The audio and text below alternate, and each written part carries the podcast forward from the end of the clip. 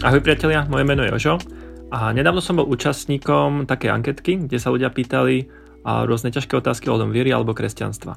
A ja by som rád na niektoré z nich odpovedal. Takže prvá taká otázka je, prečo farári zneužívajú deti, čo je taká fakt zaujímavá otázka v dnešnej dobe. Veľa ľudí si ukladie. Ja vlastne sa necítim úplne kompetentný hodnotiť o, m, nejakých funkcionárov v nejakej cirkvi. Ja osobne nepatrím do rímsko-katolíckej cirkvi, takže na túto konkrétnu otázku ja si dobre sa spýtať priamo predstaviteľov tejto cirkvy, ale rád by som sa venoval práve otázke ako zneužívania detí ako obecne, lebo čomu verím, alebo čo vidím, že zneužívanie detí je o mnoho širší problém ako len to, že pár farárov alebo proste, že farári zneužívajú deti. Ja si myslím, že to je len taký vrchol ľadovca, ktorý je dosť medializovaný a o ňom vieme, ale ten problém je o mnoho, o mnoho širší.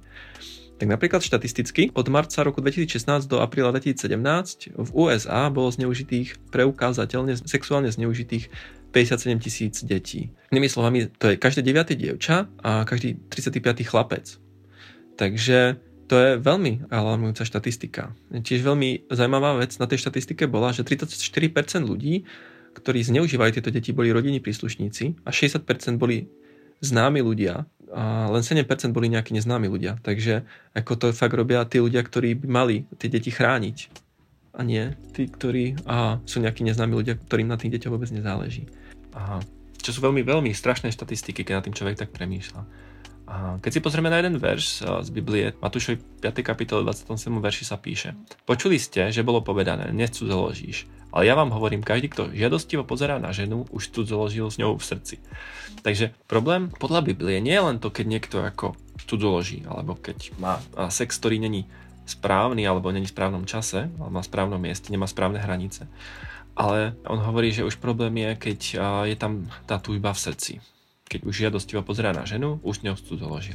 A keď sa pozrieme na, ten, na tento problém zneužívania detí z tohto pohľadu, tak vidíme, že ten problém je oveľa širší.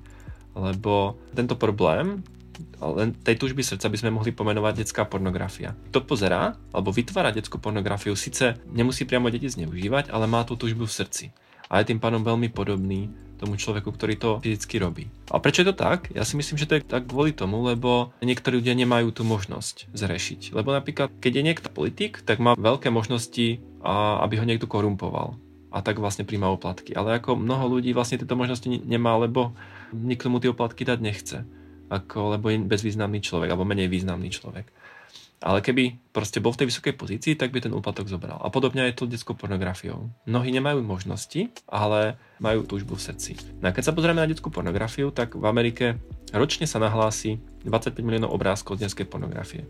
Čo je vlastne pol milióna každý týždeň. Takže pol milióna nových obrázkov každý týždeň sa vydá. A zase, ak to sú producenti týchto obrázkov, tak 20% sú rodičia a 25% sú susedia alebo členovia rodiny.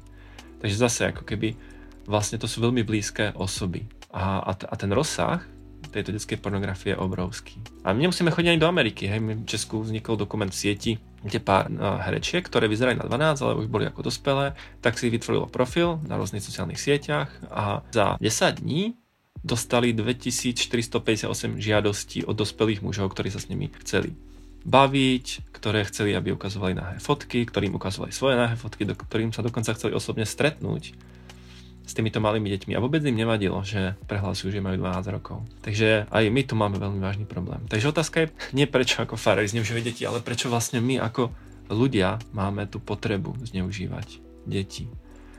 A, a zaujímavé, že nezabraní nám tom ani obrovská hrozba pokuty, trestu a straty osobnej slobody.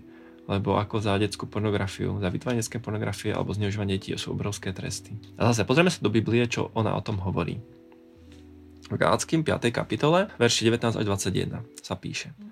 A zjavné sú skutky tela ako cudzoložstvo, smilstvo, nečistota, zmyselnosť, modloslužba, čardeníctvo, nepriateľstva, svár, nenávisti, hnevy, zvady, rozbroje, roztržky, závisti, vraždy, opilstva, hodovania a im podobné. O týchto vám opred hovorím, ako som už skôr povedal, že tí, čo robia také veci, nebudú dedičmi kráľovstva Božieho. Tak keď sa pozrieme na to pasáž, tak tam sa hovorí, že to sú skutky tela. A to je nejaká naša hriešná prirodzenosť, je to naša vnútorná túžba robiť zlé veci. A je to proste v nás, sme sebeckí a chceme naplňať naše vlastné túžby a, a nezáleží nám na, na tom vlastne, a ako tým ubližujeme druhým ľuďom, ako tým ubližujeme Pánu Bohu. Niektorí ľudia myslia na naplnenie svojich sexuálnych túžob, ale oni sú ochotní tým zničiť život dieťaťa. A niektorí zase pozerajú veľmi radi pornografiu a ne, nemyslia na to, že to ničí ich manželstvo, ich vzťah s deťmi. Je to veľmi sebecké. Naše srdce je sebecké. Ja osobne si myslím, že pozeranie akékoľvek pornografie prispieva k tomuto problému zneužívania detí. Lebo v mužoch, alebo aj v ženách, a, alebo aj, aj, aj chlapci sú zneužívaní. Vlastne to pôsobí, tá pornografia pôsobí alebo zväčšuje naše sexuálne túžby. A plníme si našu mysel, ako premýšľame, plníme práve tými sexuálnymi myšlienkami.